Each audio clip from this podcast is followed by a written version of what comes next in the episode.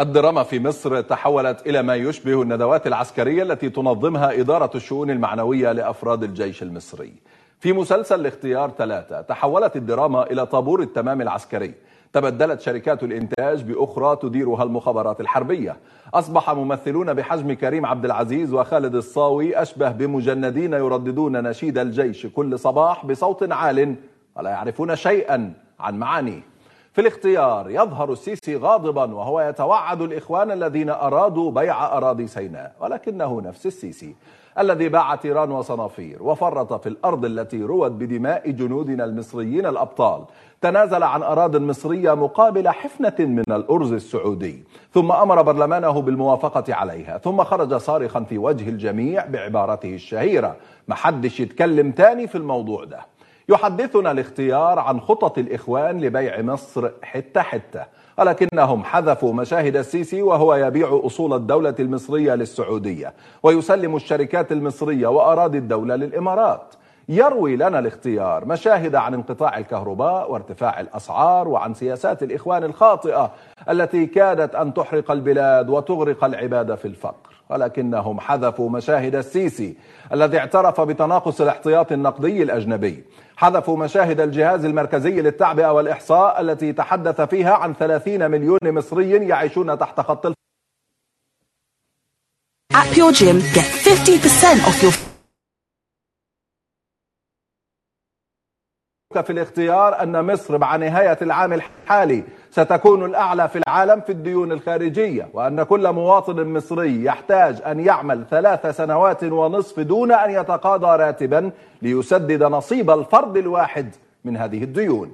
في كل حلقة ينشرون تسريبا مصورا لأحد قيادات الإخوان ومعه تعليق لأحد الأذرع الإعلامية ولكنهم حذفوا مشاهد عمرو أديب ونشأة الديهي وآخرين وهم يمهدون لخبر إفلاس دولة بحجم مصر تحت حكم السيسي. في الاختيار يحدثونك عن السيسي الذي أنقذ البلاد ولكنهم حذفوا مشاهد فشله في أزمة سد النهضة. يروجون لك أنه ذو عقلية اقتصادية وسياسية فذة وهو الوحيد القادر على حكم البلاد. لكنهم حذفوا لك مشاهد اعترافه بالفشل مرة تلو الأخرى. فلن يعرضوا لك في الاختيار تصريحاته وهو يصرخ قائلا إحنا فقراء قوي ولن تشاهده وهو يصف مصر بأنها أشباه دولة وبأنه ليس لديه تعليم أو صحة أو توظيف. المشاهد المحذوفة في الاختيار ثلاثة. هي حقائق نعيشها في كل يوم تحت حكم السيسي. يحفظها المصريون كما يحفظون قرارات السيسي بزيادة أسعار الوقود والسلع. يعرفها الغلابة والبسطاء كما يعرفون قهر الرجال وقلة الحيلة والعجز أمام متطلبات حياتهم اليومية المشاهد المحذوفة من مسلسل الاختيار هي معاناة يومية لملايين المصريين. السلام عليكم وأهلا بيكم في حلقة جديدة من بودكاست آخر كلام. الجزء اللي سمعناه ده كان انترو لحلقة من حلقات نافذه على مصر البرنامج اللي بقدمه على قناة الحوار. وكان الحقيقة العنوان هو المشاهد المحذوفة من مسلسل الاختيار وكالعادة كان في هجوم شديد جدا من اللجان الإلكترونية على تويتر وعلى فيسبوك بخصوص هذه المقدمة. حبيت أبدأ بيها الحقيقة لأنه الفيديو اللي كلنا شفناه في أول يوم العيد لما عبد الفتاح السيسي ظهر في وسط الفنانين اللي مثلوا مسلسل الاختيار. وبدل ما تكون القصة عبارة عن تهنئة بالعيد وفقط وشوية لقطات حلوة من اللي بيحبها السيسي ورجالته ان هو يتصور مع الأطفال وأبناء الشهداء ويجيبوا حد يغني. القصة تحولت إنه كاتب سيناريو مسلسل الاختيار وهو عبد الفتاح السيسي بيدافع عن السيناريو اللي كتبه. الراجل قال إن المشاهد حقيقية وبدأ يقسم وبدأ يحلف وبدأ يتكلم وكأن في عقدة نقص موجودة إحنا مش قادرين نفهمها. في بوست كتبه السياسي المصري أحمد غانم على صفحته بيقول يا جماعة حد يفهم الراجل ده إنه انتصر. انتصر على الإخوان انتصر على الإسلاميين انتصر على الثورة انتصر على الشباب انتصر على المعارضة انتصر على الإعلام انتصر على كل حاجة. أحمد غانم بيقول إنه يا جماعة فهموه والله إن الناس في السجون وفي المنافي وفي المعتقلات وإن الحالة اللي هو فيها دي اسمها انتصار. حتى لو كان انتصار بقوة السلاح فهو انتصار. وبالتالي عقدة النقص الموجودة إنه لازم يطلع لسه بيتكلم على الإخوان ولسه بيتكلم على محمد مرسي الله يرحمه ولسه بيتكلم على خيرت الشاطر الناس المحبوسة والناس اللي قتلها والناس اللي شردها بصيغة 2013 لسه وكأننا قبل الانقلاب بأيام أو بعد الانقلاب بأيام وبيحاول يثبت إن هو اللي أنقذ البلاد. أحمد غانم بيقول له يا عمي خلاص أنت أنقذت البلاد يعني أكل الناس عيش بقى. فالعنوان النهاردة الاختيار والسيسي وعقدة النقص. السيسي بعد كتابته سيناريو الاختيار طلع يرد على تريقة الناس على المسلسل وده محور مهم جدا. هنتكلم فيه النهارده مع بعض. وزي ما اتعودتوا في الحلقة أي حد حابب إن هو يبعت رسائل في آيكون موجودة فوق صورتي وصورة أحمد البقري ممكن تكتب رسالتك. ولو حابب إنك تشارك بمداخلة تختلف مع اللي بنقوله أو تضيف وجهة نظرك في زرار على شكل سماعة تليفون على اليمين تحت لو ضغطت عليه تدخل في زي طابور انتظار وبتشارك معنا في الحلقة. خلينا نرحب طبعا بالصديق العزيز وضيفي في حلقة النهارده الناشط السياسي المصري أحمد البقري. أحمد أهلا بيك.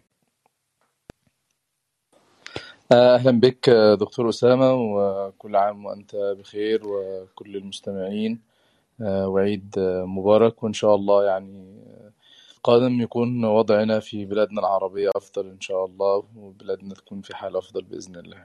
آمين. كل عام وأنت بخير. عايز أبارك لك طبعا وأبارك لكل مشجعي ريال مدريد الانتصار العظيم والريمونتادا اللي حصلت من شوية. إحنا أجلنا الحلقة كذا مره مش عارف الحقيقة. أنت مدريدي ولا برشلوني بس أنا أنا شاكك في القصة. أنت بتشجع ريال ولا الحقيقة يعني أنا والله الكرة بالنسبة لي بعد 2011 تقريبا خدت منها جنب يعني. أتفرج آه. بس اللي يفوز مبروك واللي ما يفوزش برضو أزعل لزعله يعني. والله بيني وبينك يعني أريح بس هو في حفلة معمولة طبعا وإحنا بشارك في الحفلات يعني عشان دي الميزة. آه. إن اللي يكسب بشارك معاه إحنا ما بزعلش نفسي يعني. أجلنا الحلقة 45 دقيقة طبعا لأن الناس كانت بتتفرج آه، فكان لازم المعركة اللي كانت موجودة دي تخلص يعني. طيب أحمد خليني أبدأ معاك كده من آه، الفيديو بتاع آه، عيد ال- الفطر. آه، هل هل عندك تفسير ليه الراجل خارج يحتفل بعيد الفطر بعد الإشاعات اللي كانت طلعت والأخبار المضروبة بتاعت محاولة الاغتيال والكلام ده؟ ليه حول القصة لدفاع مستميت عن مسلسل الاختيار؟ آه، طبعا في البداية آه، هو بالتأكيد لأنه السيسي هو اللي صرف عليه وهو اللي بذل آه، كل هذا المجهود لأنه السيناريو كتب في مبنى المخابرات ال- العامة. وبالتالي آه، هذا السيناريو أشرف عليه آه، أشرف عليه السيسي آه، كلمة كلمة وبالتالي هذا المنتج أو أو المردود لهذا العمل للحقيقة كان في وجهة نظر يعني كان مخيبا للأمان. في ملاحظتين الملاحظة الأولى إنه في اعتقادي لا يوجد رئيس في أي دولة في العالم سواء دولة كبيرة أو صغيرة إن هو يخرج ويتحدث ان أنا أنتجت مسلسل ليتحدث عن إنجازاتي أو يتحدث عن دور البطولي أو كذا أو كذا.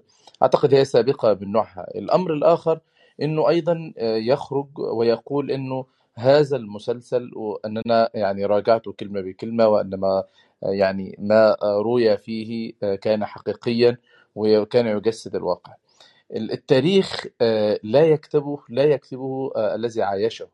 بمعنى إيه؟ بمعنى إن أنت لما تيجي تسرد وقائع لست أنت آه، صاحب ال- ال- ال- القصة أنت من ترويها لكن يرويها شهود العيان اللي آه، شهدوا هذا الحدث آه، وينقلوه بحيادية من كلا الأطراف. لكن أننا نحن الآن أمام رواية واحدة وحتى السيسي هو بالتأكيد يتابع وتحدث عن كل الشكوك التي آثارها آه، الشباب عبر مواقع التواصل الاجتماعي. تخيل دكتور أسامة أن هذا النظام الذي يمتلك كل شيء ويحكم آه، ويستأسد ويصادر كل شيء في نفس الوقت. آه، لا يجد أمامه آه، لا توجد لا, لا, لا يوجد أمامه إلا منصات التواصل الاجتماعي ليعبر المصريون عن آرائهم بشكل يعني فيه حرية. طبعا ليست لمن هم في داخل مصر أغلب الناس إما يتحدثون بأسماء مستعارة أو موجودين في الخارج. لكن السؤال الذي أنا عاوز عاوز أقوله إنه آه، هو يمتلك الإعلام هو يمتلك السياسة هو يمتلك الأمن يمتلك كل شيء. تمام؟ لا توجد قنوات مصرية تعارض موجودة في الداخل لا توجد أحزاب لا يوجد أي شيء. وبالتالي لا أحد يواجه هذه الرواية ممن كانوا شهودا في هذه في هذه الحقبة. لكن الذي واجه هذه الرسالة هم الشباب الذين آه، اتولدوا في ثورة يناير 2011 وعاشوا تجربة انقلاب يوليو 2013 فكل ما عرضه المسلسل كذبه الواقع. يعني هديك مثال على سبيل المثال. اتفضل الرجل تحدث آه، الذي هو أقسم أكثر مرة. تحدث أنه حاول لأكثر من مرة أن يكون آه، محايدا وأن آه، يحدث صدام. وهنا أحيلك إلى آه، تصريح مثلا وزير الخارجية القطري الشيخ خالد العطية اللي هو الآن وزير الدفاع القطري الذي تحدث كانت برعاية أمريكية وكانت بدعم من السلطة في ذلك الوقت وكان يقودها عدل منصور وذهبوا إلى مصر. وبعد أن الشاطر تم منعهم من لقاء الدكتور مرسي وبالتالي آه، سئل بشكل واضح من الذي آه، آه، منعكم من استكمال هذه المبادرة؟ قال الذي سمح لنا بالدخول وهنا يعني وزارة الدفاع. أيضا الدكتور بلدعي في شهادته عبر قناة عبر التلفزيون العربي وربما كانت يعني لم أحد ي- يدقق. لكن الدكتور بلدعي قال بشكل واضح أن كانت هناك مبادرة وكانت هناك نية للحل ولكن الجيش هو الذي أراد أن نذهب إلى هذا السيناريو الدموي الذي ذهبنا إليه. وبالتالي الواقع كذب آه، ما قال عبد الفتاح السيسي. أيضا الذهاب إلى العنف. فلنعود قليلا إلى ما قبل 2013 آه، عفوا إلى ما قبل 30 يونيو. من الذي بدأ بالميليشيات؟ تمام؟ أو من الذي قنن لهذا آه، لهذه الميليشيات. آه، أليست آه، حركة تمرد؟ آه، الميليشيات التي كانت تقتحم المقرات أعقاب آه، جبهة الإنقاذ؟ وكانت ال Black Bloc عفوا يعني أنا تذكرت الآن ال Black Bloc اللي كان الذي كان عضو رئيسي فيها هو أحد أعضاء حملة عبد الفتاح السيسي. ال Black Bloc كانت يعني تم استضاف استضافتهم في القنوات الإعلامية بالوجوه المرسمة. عبر شاشات التلفاز. هنا كان دعم واضح من أجهزة الأمن. فبالتالي هو بالمناسبة الواقع شريف الصرفي هو أحد مؤسسي ال Black Bloc هو صحيح. دلوقتي YouTuber مهم جدا مدعوم من المخابرات العامة. يعني بالنسبة له. طبعا. آه، وبالتالي ال- ال- الواقع كذب عبد الفتاح. أيضا الحديث على إنه آه، السيسي قال في المسلسل أو الفنان ياسر جلال. أو يعني إذا اردنا نسمي قال إنه الجيش آه، آه، لابد أن نبعد عن السياسة ولا ندخل في الصراع السياسي. هذا كان كلامه في الحلقة قبل الأخيرة على ما أعتقد. أنا أيضا لم أشاهد المسلسل لكن تابعت ردود ال- يكذب الآن. نحن أمام احتكار للجيش.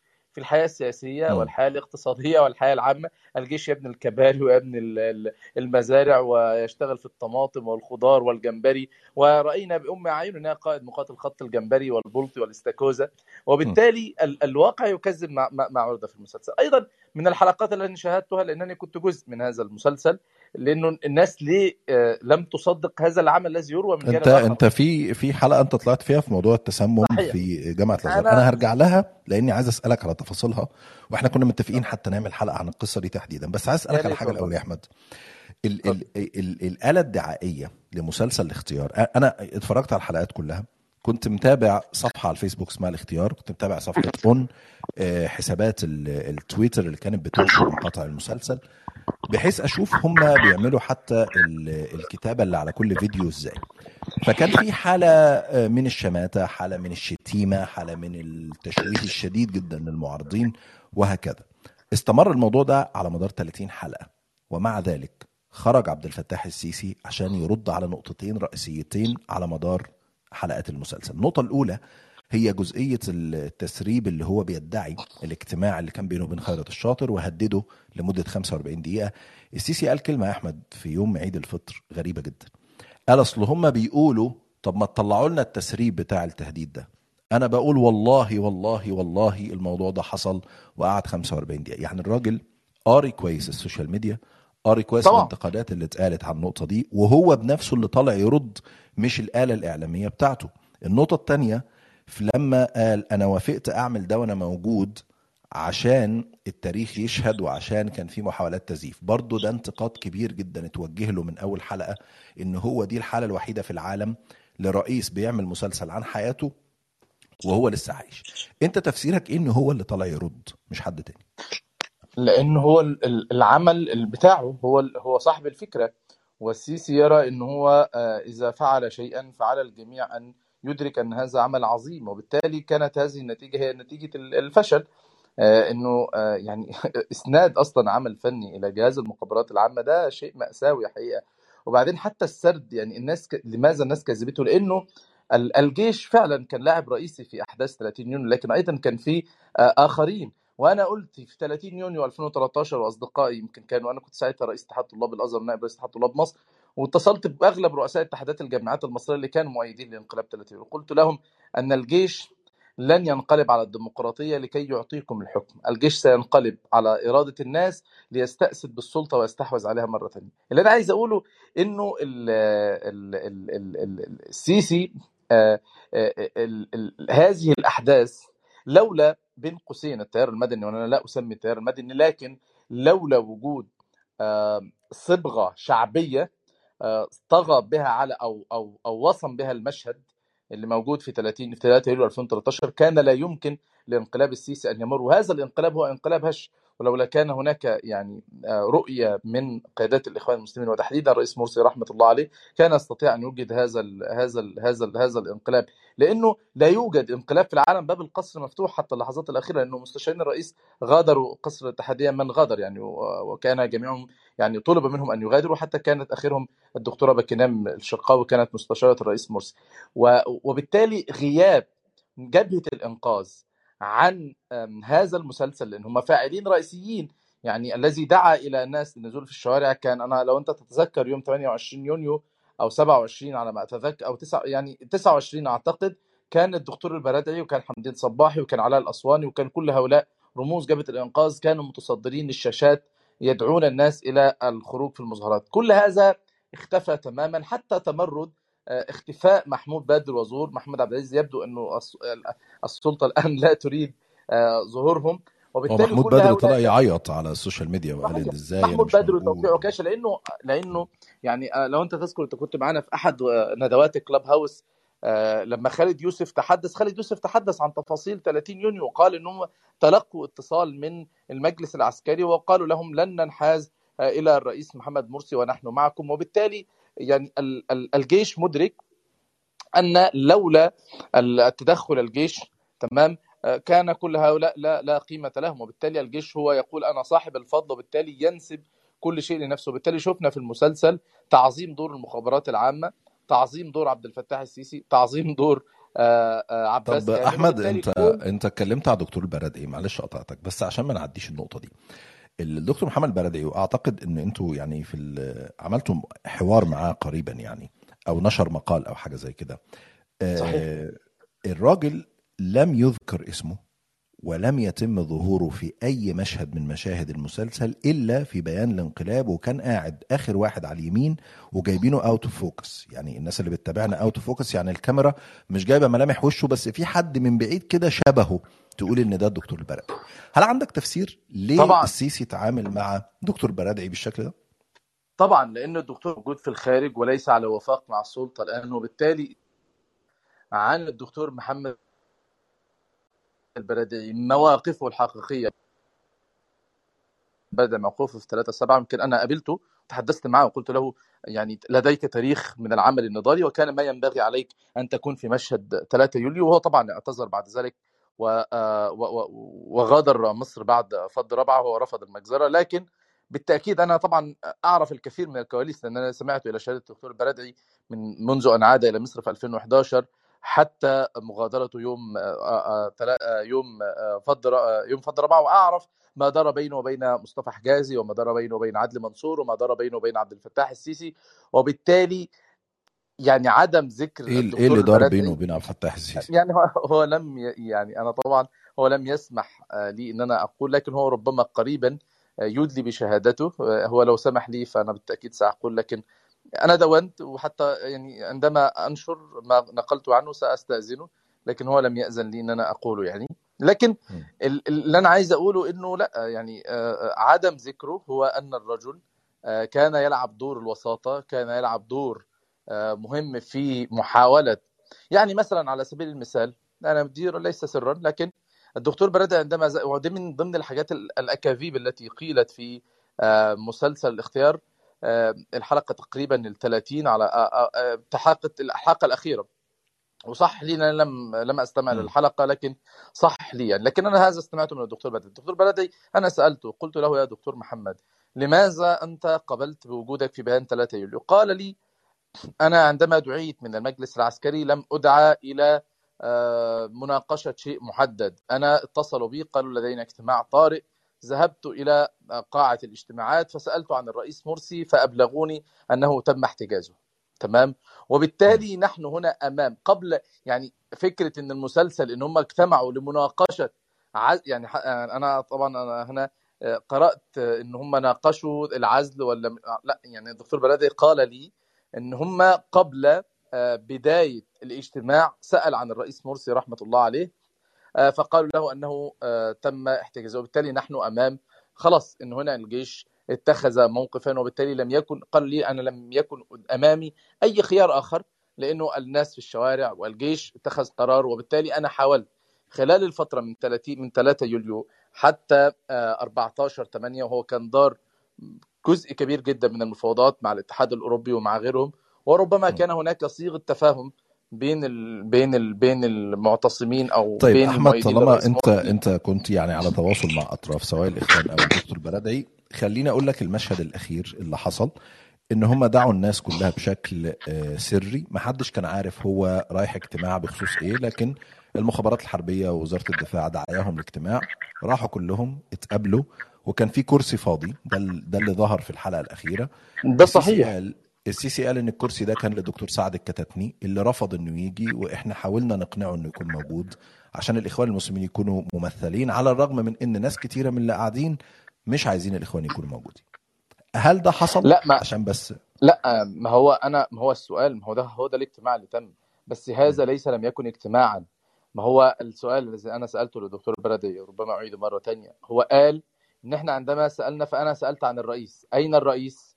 فردوا علي أن الرئيس تم احتجازه. وبالتالي هنا خلاص الرئيس لم يعد موجود. نحن أمام واقع جديد إن الجيش استولى على السلطة. وكان المجتمعون لا يمتلكون من أمرهم شيء. هنا مثل الدكتور بلدي أو حتى شيخ الأزهر حتى كلام شيخ الأزهر يعني يقول إن إحنا أمام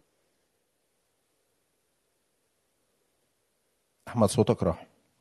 هل أنت كده سمعني؟ آه سامعك كده كويس. اتفضل يعني هنا أنا هنا أتحدث أن قرار الانقلاب تم قبل اللقاء لأنه أن المجتمعون لم يكن لديهم شيء يفعلوه لأن الرئيس بالفعل تم احتجازه.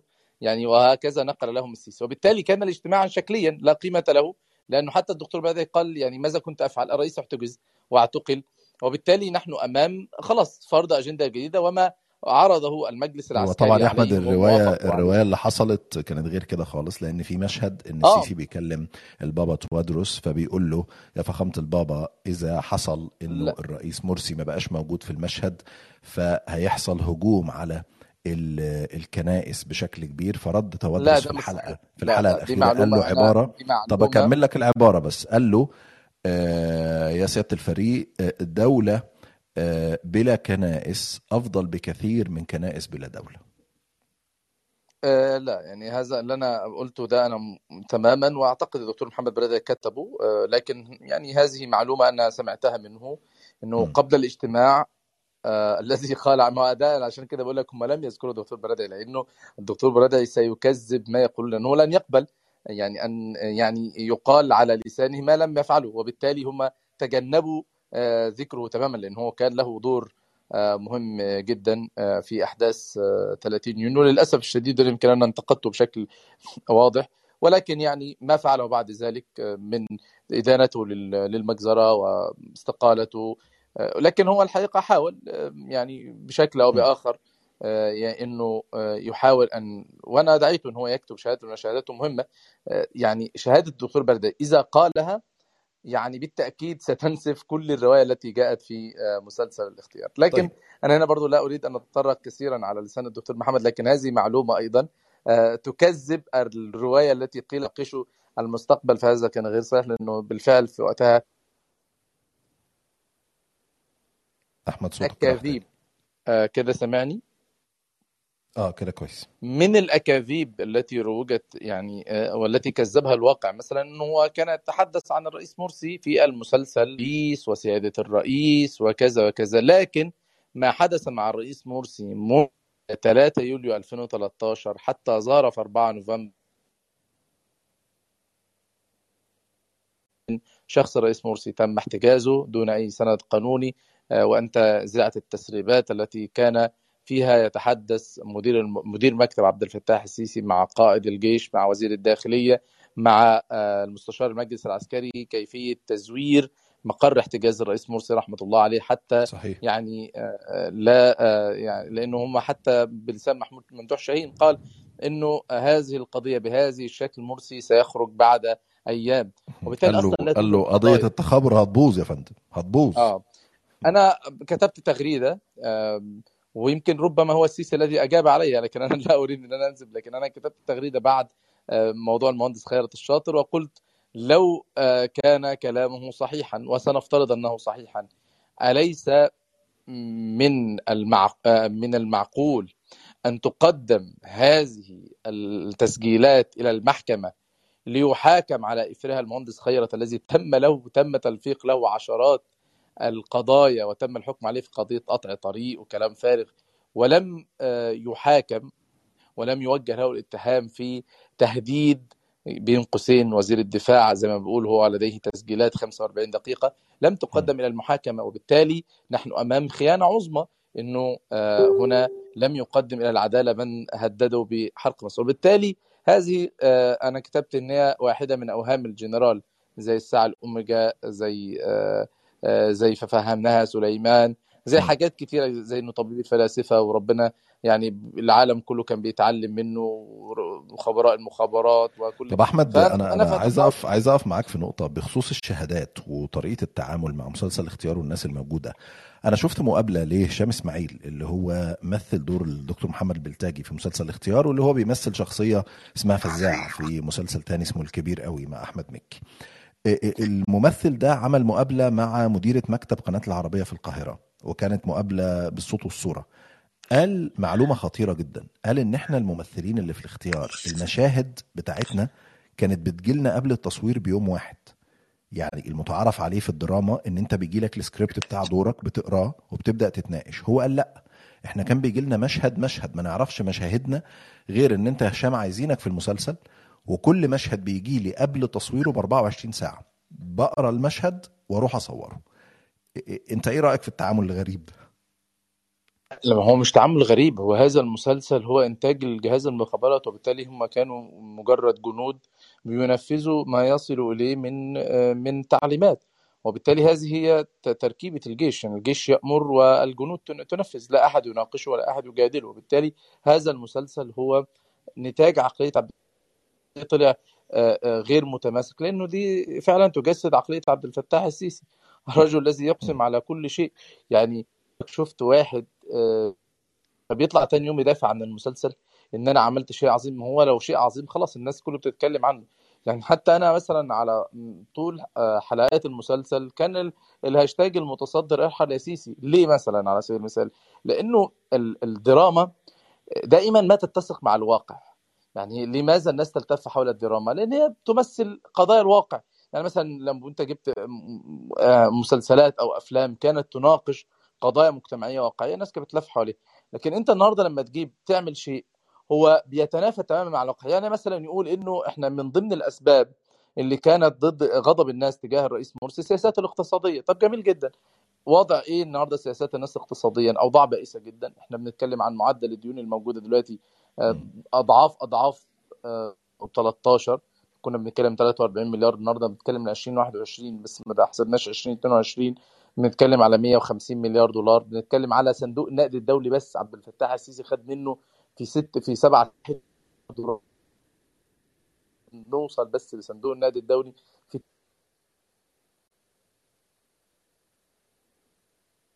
أحمد صوتك راح؟ آه كده سامعني؟ آه. هو بس بيقطع أحيانا كده. اتفضل. آه فبقول لك إنه الأوضاع الاقتصادية يعني أوضاع الناس الأوضاع المعيشية اغلاء الأسعار سعر الدولار لا انهيار العملة حاجات كتيرة جدا الواقع. يعني أنا مثلا من ضمن الحاجات اللي, اللي, ضحكتني جدا وزير المالية امبارح بيتكلم على إنه إن هم هيقدموا مشروع برلماني أو أو مشروع حكومي إنه الحكومة لا تقترض إلا في الحدود ال ال ال ال ال ال الضيقة وكأنه ده أصبح إنجاز. يعني مش ده الأصل أصلا. يعني متخيل انه ان هو بيقول لك إحنا لن لن نتوسع كما كنا في السابق في الاقتراض. وأصبح إنجاز من إنجازات السيسي إن هم في الاقتراض يتم تخفيض عملية الاقتراض من الخارج. السؤال مثلا هذا الكم من الديون أو هذا الكم من الاقتراض اللي اللي اللي اقترض عبد الفتاح السيسي من الخارج ما الذي عاد على المصريين؟ يعني قناة السويس ما الذي عادت عليها على على الشعب؟ تمام؟ ما الذي عادت عليه ال- ال- ال- العاصمة الإدارية الجديدة؟ ما الذي عاد عليه أكبر كوبري وأعرض كنيسة وأطول مسجد وأكبر مأذنه ما فيش شيء. هل التعليم تحسن؟ هل يمكن الصحة يمكن من تحسنت؟ الحاجات اللي بتقولها يا أحمد هي اللي يمكن عرضتها في الأول بعنوان المشاهد المحذوفة من طبعا. مسلسل الاختيار إنه في حقائق إحنا عايشينها كل يوم صحيح. لم تذكر في مسلسل الاختيار لكن أعتقد إن حقيقة من الحقائق. أنت واحد ظهرت بوجهك الحقيقي في مسلسل الاختيار وأنت في مظاهرة وهم تناولوا في خدت حلقة كاملة. آه هم تناولوا في المسلسل واقعة التسمم ال- الطلاب وطبعا كان فيها ما كان من طعن في آه، الإخوان المسلمين و- و- والرئاسة وما شابه. فأنت كنت شاهد على حاجة زي كده فلو تحكي لنا إيه, إيه إيه اللي حصل وهم حاولوا يزوروا الواقع إزاي؟ طيب هم اولا يعني هم بنوا آه، لا أرجوك لأنه صوتك ما ينفعش يقطع هنا فعيد من الأول. بقول لك آه، وده تؤكد ال- الرواية اللي انت قلتها من شوية ان هم كانوا آه، بي- لل- للممثلين كانوا بيوصلهم السكريبت قبلها بيوم. فهو يبدو ان هم كانوا واخدين ال- ال- ال- المرحلة على آه، حلقات وكانوا من ضمنهم حلقة طراز هم حاولوا يقولوا انه مشروع الصكوك بتاع ال- الأزهر الإخوان كانوا عاوزين يمرروه ضد رغبة شيخ الأزهر وانه عملوا حادثة التسمم ده للضغط على الشيخ لكي يمرر هذا المشروع. لكن طبعا لأنه كاتب السيناريو آه، أو كاتب السيناريست آه، مخبر أمن أو ضابط أمن دولة آه، لو رجع عمل بس يعني بحث بسيط جدا هيعرف إنه هذه ليست حادثة التسمم الأولى. كان في حادثة الحادثة دي كانت في شهر إبريل 2013 أعتقد يعني. لكن كان في حادثة قبلها في شهر مارس كانت في كلية البنات في جامعة الأزهر وكان عدد كبير ووقتها أنا رحت قابلت الشيخ آه، في التوقيت دوت وتحدثت معاه وقلت له قلت له مولانا وتحدثت معه والشيخ أقر وحتى كان في آه، حلقة أذيعت على التلفزيون المصري تقرير بوجودي في مكتب الشيخ وبعرض له فيديوهات وبعرض له تفاصيل. المناقصات اللي تمت داخل جامعه الأزهر على مدار السنوات اللي فاتت. ما حدش كان يعرف حاجة. آه، الأكل الفاسد كل ال- المدينة الجامعية لم لم تجرى لها صيانة مطاعم المدينة الجامعية.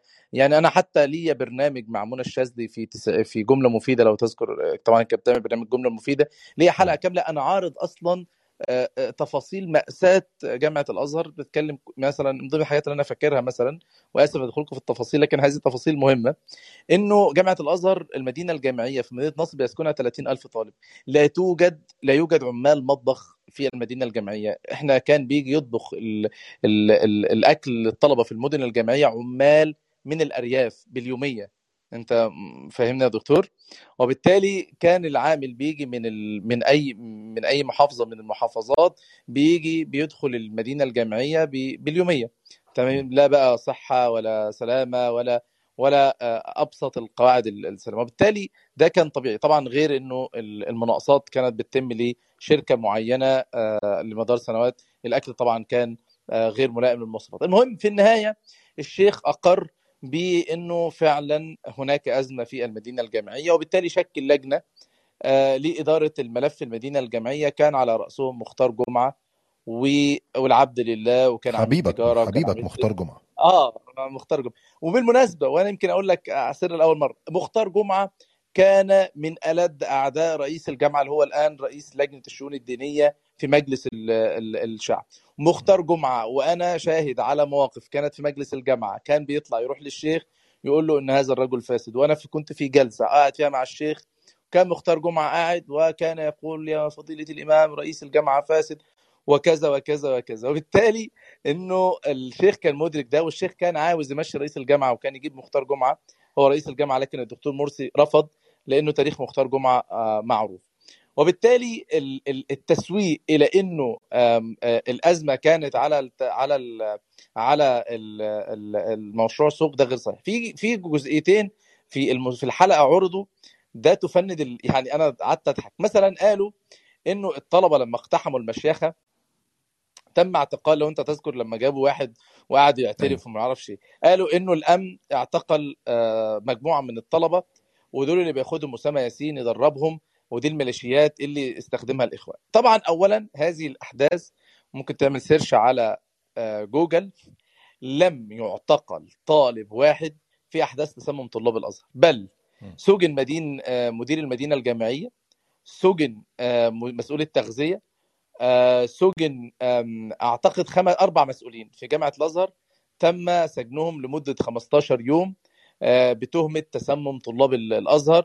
وطبعا خرجوا بعد كده وكان لأنه هو كان ال- ال- اللي ماسك القضية بتاعه طلاب الأزهر مصطفى خاطر أسوأ آه، وكيل نيابه هو لكن اللي يعتقل قضية الاتحادية هو نفسه مصطفى خاطر ده على صحيح. مم. صحيح. لكن مثلا لأن هم قالوا إن الطلبة آه، آه، الأمن صورهم وجابهم واعترفوا وكذا وكذا لم يعتقل طالب واحد. لأن هم قالوا إن الطلبة اللي اتمسكوا دول اعترفوا إن مين بيدربكم أسامة ياسين. بيدربكم فين؟ بيدربنا في المكان الفلاني. فاصلا لم يعتقل طالب واحد في هذه في هذه الأحداث. الأمر الآخر إن هم قالوا إنه الطلبة اقتحموا في فيديو أنا ممكن أعود أنشره مرة تانية موجود عندي. والأمن الأمن المركزي بينسحب من مشيخة الأزهر لأنه كان يعني لو أنتوا عاوزين تطلعوا تجيبوا شيخ الازهر من قفاه وترموه بره المشيخه ال- ال- الموضوع بقى متاح بالنسبة لكم. لكن الحقيقة إن طلبة الأزهر والفيديو ده موجود هو الأمن بينسحب تماما من المشيخة اللي هو بيقول لك إن الطلبة اعتادوا كذا وكذا لا ده الأمن انسحب والفيديو فيه نظام العساكر من غضب الطلبة تمام؟ ولم يعتدي طالب واحد على ال على ال على العساكر وطلبة ال- ال- الجامعة راحوا على حموا البوابة وأنا طلعت يومها آه، كان ناداني مدير مكتب الشيخ شيخ الأزهر وطلعت يومها قعدت مع الشيخ فوق في المكتب وقلت له يا فضيلة الإمام الطلبة دي ليهم مطالب واضحة جدا. المطالب وأنا اتكلمت مع حضرتك فيها أكثر من مرة لأن أنا كنت دايما بروح للشيخ حتى بكون قبل رئيس الجامعة اتحاد الجامعة. قلت له يا فضيلة الإمام طلبة الأزهر عندها مطالب يمكن الحاجات دي أنا أول مرة أقولها. طلبة الأزهر عندها مطالب إقالة رئيس الجامعة وأنا عرضت لحضرتك آه، اولا ال- الفساد اللي في المدينة الجامعية الفساد في التغذية إسناد آه، ال- ال- التغذية آه، على شركة بأمر مباشر ده مخالف لل- للوائح لازم ثلاث شركات ومناقصة طبعا الكلام ده هي اللي بت- بتاخد التغذية على مدار سنوات وده الفساد. وجبت له كل الحاجات دي والشيخ كان معترف تماما إنه ده. لكن الشيخ قال لي يومها انزل اهتف ضده يعني لا ليس امرا كان مرتبا مع الإخوان وكلام فارغ يعني. وأنا قلت له يا فضيلة الإمام الطلبة اللي تحت دولي مش هيمشوا من هنا إلا ما يسمعوا من حضرتك قرار فيما يخص آه، رئيس الجامعة ونوابه آه، والمدن الجامعية. لأنه إحنا فعلا وطبعا كان عندنا مطلب مهم إن هو كل الجامعات حصل فيها تعديل في قانون الجامعات وتم انتخاب رؤساء الجامعات. الأزهر لأن إحنا قانون مستقل وبالتالي ما كانش عندنا انتخاب رئيس الجامعة فكنا إحنا كمان طالبين إنه يتم تعديل قانون الأزهر ويكون رئيس الجامعة بالانتخاب. المهم الشيخ رفض يومها وقال لي أحمد أنا مش في سلطتي وأنا ما أقدرش أعمل لك حاجة والرأي الموضوع عند رئيس الجمهورية وأنا ما أقدرش. قلت له يا فضيلة الإمام أنا دلوقتي لو نزلت من عند حضرتك بدون ما توعدني بإنك تاخد قرار أو تاخد كذا الطلبة لو هتفوا ضد حضرتك وده اللي حصل وموثقه بينه وبين الشيخ. ويمكن حتى الشيخ كلمني حتى بعد ال... بعدها ورحت له والأمر تصالحنا لأنه كان هيتاف آه، لمدة دقائق يعني. لكن ده مهم إنه هم طبعا نسجوا إن ده فكر الإخوان وده كان مشروع إن أنتوا كنتوا ضد شيخ الأزهر آه. صحيح. فأنا نزلت من فوق لما الشيخ رفض أنا نزلت من فوق الطلبة سألوني إيه اللي حصل قلت لهم والله الشيخ لم يبدي استعداده وهو الشيخ في النهاية ما قال لي في في مجلس اعلى الأزهر ولا يجتمع وما وعدنيش بأي شيء. وبالتالي الطلبة هتفوا يسقط يسقط شيخ الأزهر. أنا لأن أنا كنت من الطلبة. وقررت إن أنا آه، ما يقرره الطلبة أنا آه، سأفعله حتى وإن كان غير رغبة الإخوان. وهقول لك برضو سر أنا لم أقوله عن هذه الأحداث ربما أقوله معك لأول مرة. آه، وبالفعل أنا هتفت يسقط يسقط شيخ الأزهر وعمل هذا التقرير اللي أنت شفته ده قناة البي بي سي اللي هم خدوني وأنا بهتف ضد الشيخ الأزهر. كلمني ساعتها بعد الهتاف مدير مكتب الشيخ هو كان صديق عزيز يعني قال لي يا أحمد اللي أنت عملته قلت له يا دكتور أنا تحدثت مع فضيلة الإمام قلت له أنا سأنحاز إلى الطلبة ما- مهما قالوا والطلبة هتفوا ضد الشيخ فأنا هتفت. لكن أنا أوعدك إنه خلاص ما حدث حدث واتصل بي قال لي الشيخ غاضب جدا لأنه سمع وأنت بتهتف كان الهتاف طبعا برد المشيخة لكن بلغني إن الشيخ دعا الآن آه، المجلس الأعلى للأزهر للانعقاد بكرة لاتخاذ قرار عاجل فيما يخص ال- الجامعة. قلت له خلاص. إذا لن نوجه أي هتافات ضد الشيخ حتى ينعقد غدا اجتماع مجلس الأعلى للأزهر. وبالتالي لن تجد لي هتاف غير الهتاف اللي مدته ثانيتين ضد الشيخ. ده نتيجة انه الشيخ لم يعيدني بأي شيء وأنا بالتالي المسؤول الأول عن الطلبة. وبالتالي أنا نزلت اهتفت. ال- ال- ال- الجزئية المهمة اللي أنا هقولها لك دلوقتي إنه أنا شكلت لجنة في التوقيت ده بين آه، من رؤساء الحركات الطلابية داخل الجامعة. 6 إبريل الاشتراكي آه، 6 إبريل الإخوان السلفيين. وأنا وزي السر إنه ربما آه، في كان جزء من المجموعة اللي أنا شكلتها لإدارة هذه الأزمة آه، واحد اسمه مصعب ده كان رئيس آه، اتحاد طلاب آه، آه، كلية علوم وهو من آه، طلاب آه، حزب النور. وهو الآن عضو التنسيقية آه، بتاعة شباب الأحزاب ممثل عن شباب حزب النور في التنسيقية. تمام؟ يعني أنا بقول على موقف كان حاضره واحد من اللي في السلطه اللي بيأيدوا السلطة الآن.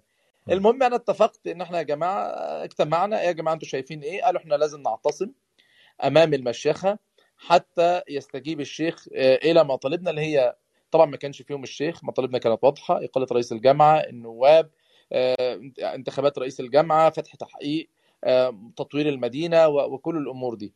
وقررنا الاعتصام. طبعا كان مع الاعتصام قلبا وقالبا عضو حزب النور أو ممثل حزب النور معانا في ال- التكوين. طبعا حزب النور بالليل آه، في مجلس الشعب. طلعوا في مجلس الشورى لأنه كانوا مجلس الشورى وقتها عملوا آه، مناحة وقالوا إن الإخوان يستهدفوا شيخ الأزهر مع إن هم كانوا أصلا هم اللي داعين للاعتصام. لكن الاخوان اتصلوا بيا عن طريق يعني آه، أحد أساتذة الجامعة. وطلبوا مني إنهاء الاعتصام. هذه أول مرة أقولها. عكس ما رواجه المسلسل. ودي شاهد عليا فيها طالب حزب النور الموجود مع في تنسيق شباب الأحزاب الآن. اتصلوا عليا.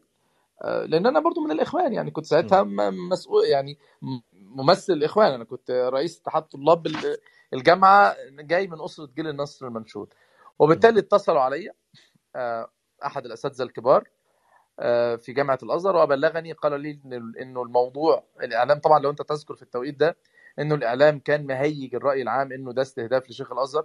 طبعا. فالإخوان مش حابين إن هو الكلام ده يتقال وكذا وكذا ولازم تفضوا الاعتصام واللي وإحنا مش محتاجين خلاف مع شيخ الأزهر والموضوع يعني أنت فاهم.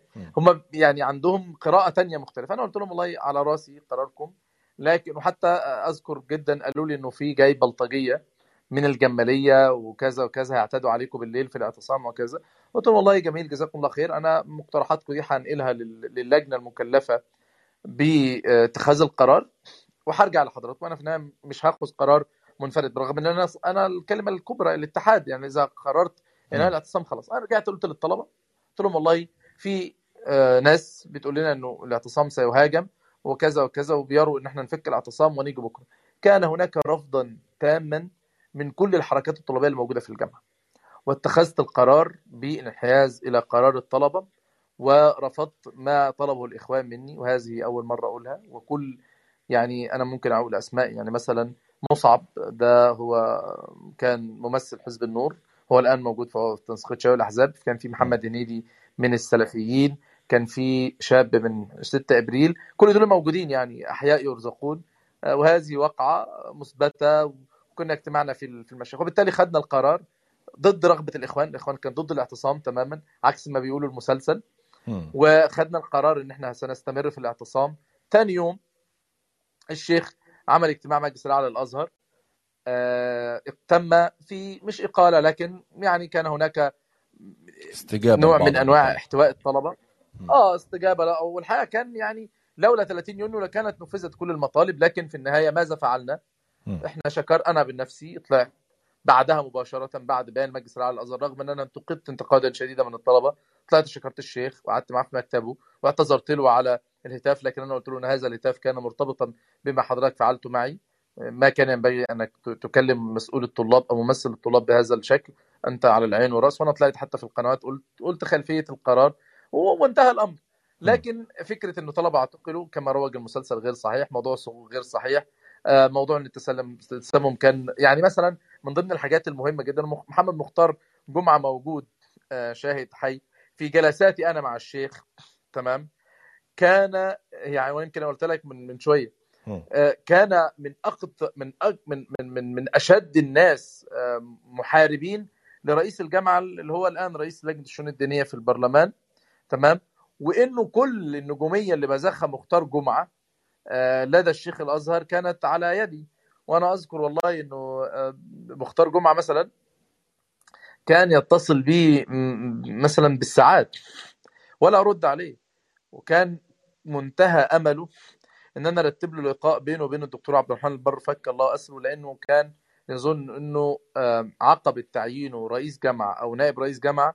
إنه هو كما يقول عليه الإخوان هو مخبر آه، أمن دوله فمع يعني هذه الحلقة تحديدا بتاعه ال- الأزهر كلها من الأول للآخر في شنك مبنية. على خيال. طبعا أنا أنا أقول لك أنا أصلا شاهد على هذه الأحداث. م. يعني هتاف شيخ الأزهر كان مرتبط بموقف مع الشيخ وأنا طلعت له بعدها والموضوع لم يستغرق آه، ثواني. اعتقال الطلبة اللي هم قالوا إن هم تم اعتقالهم وإن أسامة ياسين بيدربهم لم يعتقل اعمل search الآن على جوجل. أحداث تسمم الأزهر. هتلاقي إن اللي أحيل للمحاكمة أربع مسؤولين في جامعة الأزهر. بتهم آه، طبعا هو طبعا من الحاجات اللي المسلسل أكد عليها كتير يا أحمد وحتى ابن الدكتور أسامة ياسين رد عليها هي إن أسامة ياسين كان قائد الجناح العسكري للإخوان من 2011 آه، أنا ل افتكرت. 2013 أنا افتكرت جزئية مهمة في في الأحداث التسمم ودي برضو بت- بتدل على خيال ال- ال- ال- الجنرال اللي كتب المسلسل. يعني هو بيقول لك إيه إنه الدكتور مرسي رحمة الله عليه المهندس خيرت الشاطر راح له بالليل البيت وقال له يا مهندس خيرت إنه الآن في طلبة تسمموا فأنت لازم تركب عربيتك بكرة الصبح وتروح تزورهم في المستشفى. يعني مثلا مش ممكن يبعت مثلا رسالة للدكتور أحمد عبد العاطي مدير مكتب الرئيس يقول له الرئيس بكرة يزور الطلبة في في المستشفى. لا المهندس خيرت تروح له البيت ويقول له لازم تزور وهو يقول لك لا مش هزور. طبعا ده خيال. في حين أصلا إنه أنا طبعا كنت عارف الزيارة لأنه الرئيس مرسي كلمني في. التوقيت دوت لما حصلت التسمم لأنه هذه كانت ليست حادثة بسيطة نتكلم على مئات من الطلبة تم تسممهم مم. في آه، مكان مهم وتم قطع طريقه الاستيراد كانت حدث كبير في التوقيت ده لكن الدكتور مرسي أصلا بيته في التجمع الخامس وكان طريق الدكتور مرسي للاتحادية كان دايما بيمر من أمام آه، مدينة نصر وبالتالي كان بيعدي على مستشفى اليوم الواحد اللي كان فيه الطلبة محتجزين فالرئيس وهو رايح القصر الجمهوري عدى على الطلبة الصبح. واصلا الرئيس لما كلمني أنا الرئيس كلمني 45 مش برضه 45 الرئيس كلمني تقريبا في حدود 30 دقيقة أو 35 دقيقة يوم الأحداث. وبالت- وبالتالي الرئيس كان بيتكلم كل كلامه إن أنا بدعم شيخ الأزهر وبدعم المؤسسة وإن شاء الله نحاول حل المؤسسه ونوفر لكم كل الدعم. ولما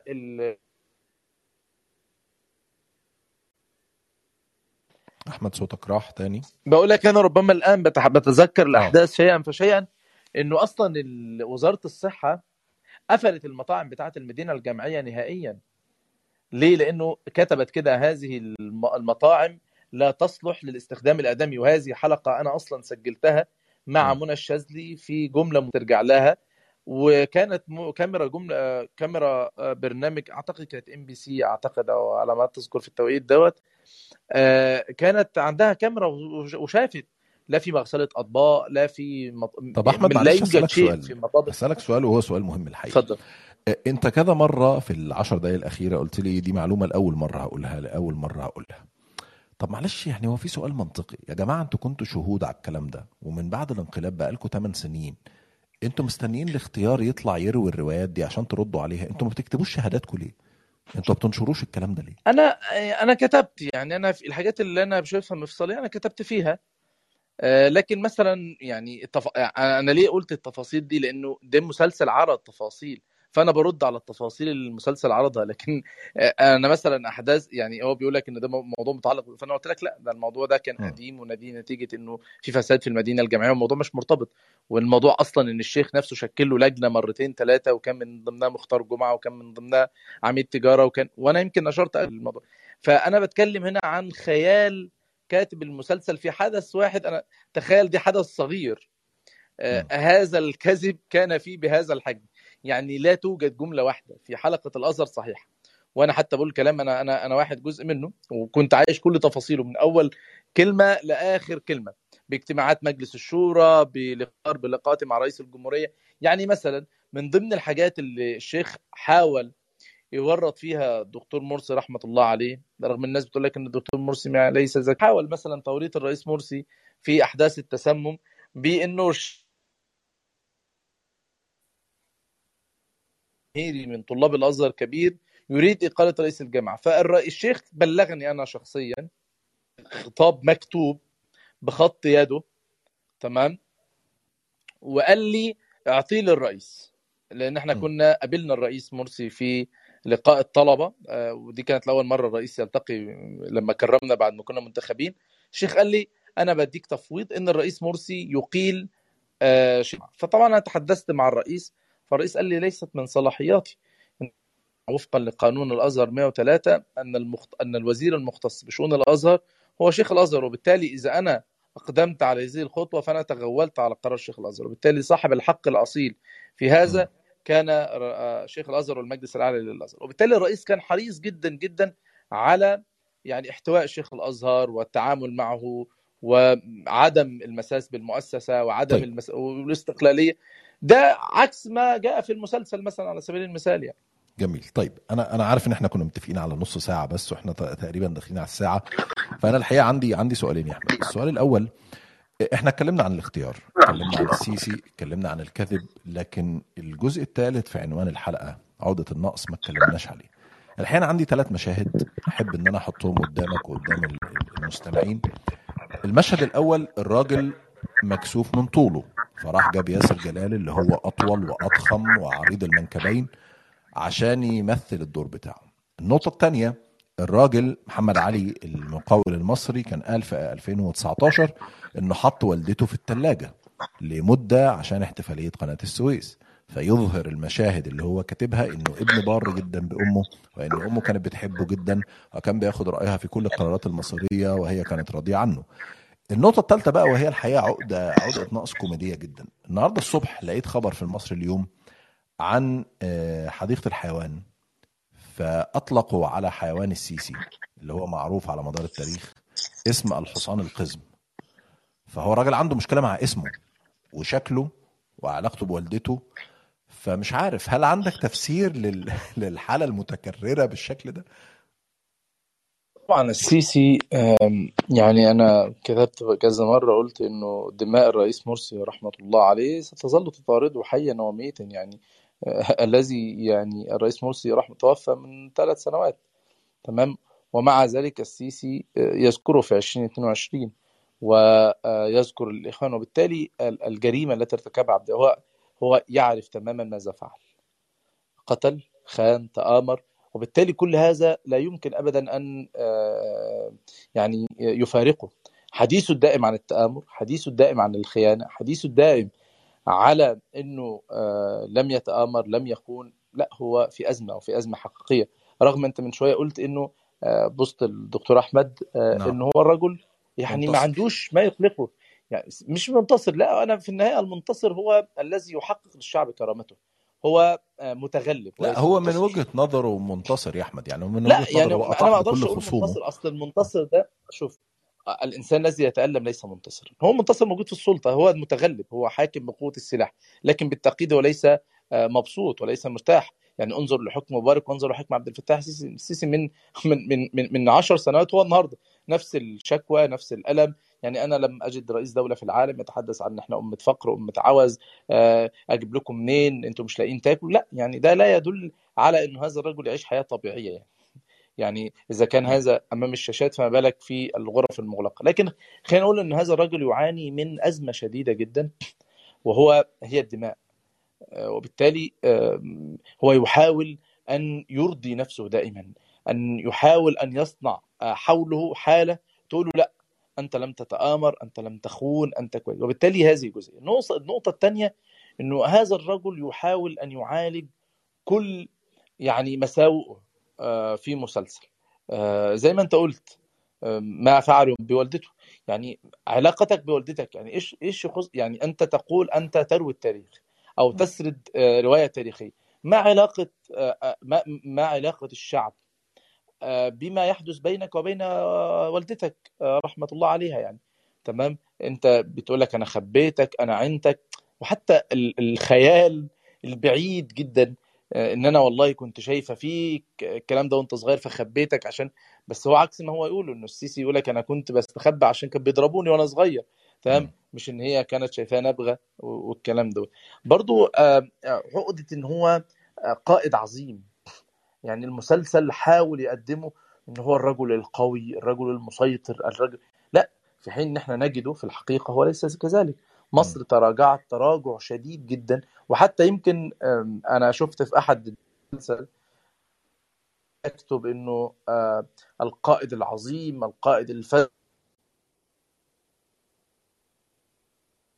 في الحقيقة مصر لم تلعب أي دور إقليمي منذ 2013 يعني هات الأزمات من الجار إلى البعيد مثلا أزمة تونس. أزمة ليبيا أزمة السودان. يعني أزمة ليبيا تركيا الفاعل الرئيسي أزمة آه، طب أنت طب أنت إيه رأيك؟ أحمد إيه إيه إيه رأيك في قصة تغيير اسم السيسي في حديقة الحيوان للحصان القزم؟ هل ده قرار منه ولا قرار من حديقة الحيوان؟ طبعا هو يبدو إن الرجل يتابع كل شيء. والله يعني الرجل الذي يتحدث عن يعني شوف يعني استدعاء والدته بهذا الشكل زي ما انت قلت هي ردا على ما ذكره محمد علي. تمام؟ لأن هو الرجل نفسه خرج ورد على محمد علي وقال إنه محمد علي آه، بيقول عليا قصور. وأنا تمام؟ آه، آه، برضو حديثه اليوم في المسلسل على بعض الجزئيات المهمة هو ركز على إنه شخص قوي شخص ذكي شخص فاهم شخص قارئ للمشهد تمام علاقته بأمه حاول يصلحها لكن طبعا كل هذا ارتد بشكل عام لأنه المعالجة كانت فجة زي ما. قلت لك إنه ال- ال- ال- المعالجة عندما تكون بهذه الفجاجة آه، لا يعني أنت غياب الفيين في المشهد من يت- يعني غيب المؤسسة العسكرية غيب غيب كل شيء هو فقط هو حتى في التكريم يعني ربنا سبحانه وتعالى لم يوفقه حتى في التكريم راح جاب أبطال الجيش خبى الشخصيات اللي مثلت الإخوان. فده يدل على إن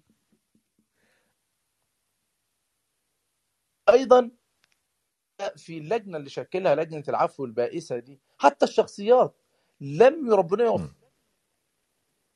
طب أحمد أنت واضح إن آخر دقيقتين بس في مشكلة في ال connection عندك. آه اتفضل. فلو بس مش عارف تشغل ال data أو الواي فاي وممكن نروح لمحمد اول متصل معانا. نسمع منه نشوف بس مشكلة الكونكشن وبعدين آه، أرجع لك تاني. محمد لو تفتح المايك بعد إذنك وتقول سؤالك أو مداخلتك اتفضل. محمد موجود ولا لأ؟ محمد النجار. أستاذ محمد. طيب خير. على كل حال. أحمد عايز أرجع لك بسؤال ختامي لل- للحلقة. وأرجو والله إجابة منصفة يعني. آه، أنت شايف الاختيار نجح أنا شايفه أنا شايفه نجح في إنه عرى السيسي أكتر ما هو متعري. يعني ده توصيف الدقيق. يعني أنا مش برضو عشان أكون بحاول لأ. يعني آه، نجاح أي عمل آه، الناس بتحكم عليه. وبالتالي لجوء النظام أو السيسي بشكل واضح إن هو يتحدث على إن هو اللي عمله وان هو اللي صنعه وإن هو اللي فكر فيه وإن هو كل ما جاء فيه آه، صحيح وانه كل محاولات التشكيك دي آه، هي حالة موجودة من 2011 لأ يعني وجوده إنه يعمل حالة من الجدل والتشكيك هو آه، لأ لم ينجح لأنه يعني أنت لو شفت ردود ال- الأفعال من جميع الاتجاهات لأ يعني يعني زي ما أنت قلت يعني غياب يعني نائب رئيس الجمهورية الذي يعني كان أحد أهم الفاعلين في مشهد آه، 3 يوليو الدكتور محمد البرادعي لأنه العالم آه، ماذا قال عن انقلاب يوليو؟ قال كان في تيار مدني. طيب أين التيار المدني؟ لأنه ال ال ال السيسي قال إنه هذه الجماهير رافضة تماما للاستمرار. أين ذهبت هذه الجماهير؟ من الذي كان يتحدث باسم هذه الجماهير؟ أليس كان الدكتور محمد البرتي إنه كان ممثل القوى المدنية في التوقيت ده. وحتى إحنا شفناه في تسريبات في حديث عز الدين شكري أو عز الدين فشير اللي هو آه، كان مستشار الدكتور بردي في شهادته مع الزميل محمد أبو الغيط قال نفس القصة.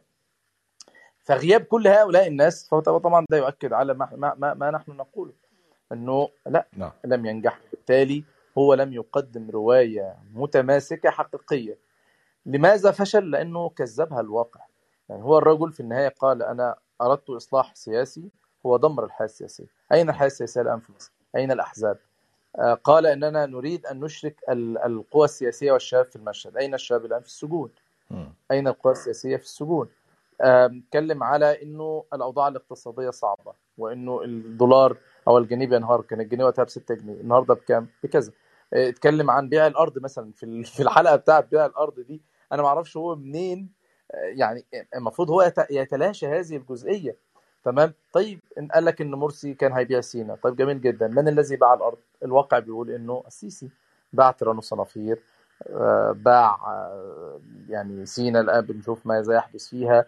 قناة يعني الذي جسد البيع فعلا ما يحدث الآن في سد النهضة هو عبد الفتاح السيسي ليس الرئيس مرسي رحمة الله عليه. وبالتالي كل ال- الواقع آه، الدراما لم يعني زي ما قلت في البداية الدراما بتروي الواقع. لكن عندما آه، تقدم شيء يكذبه الواقع وبالتالي الناس تصدق الواقع ولن تعترف بالدراما.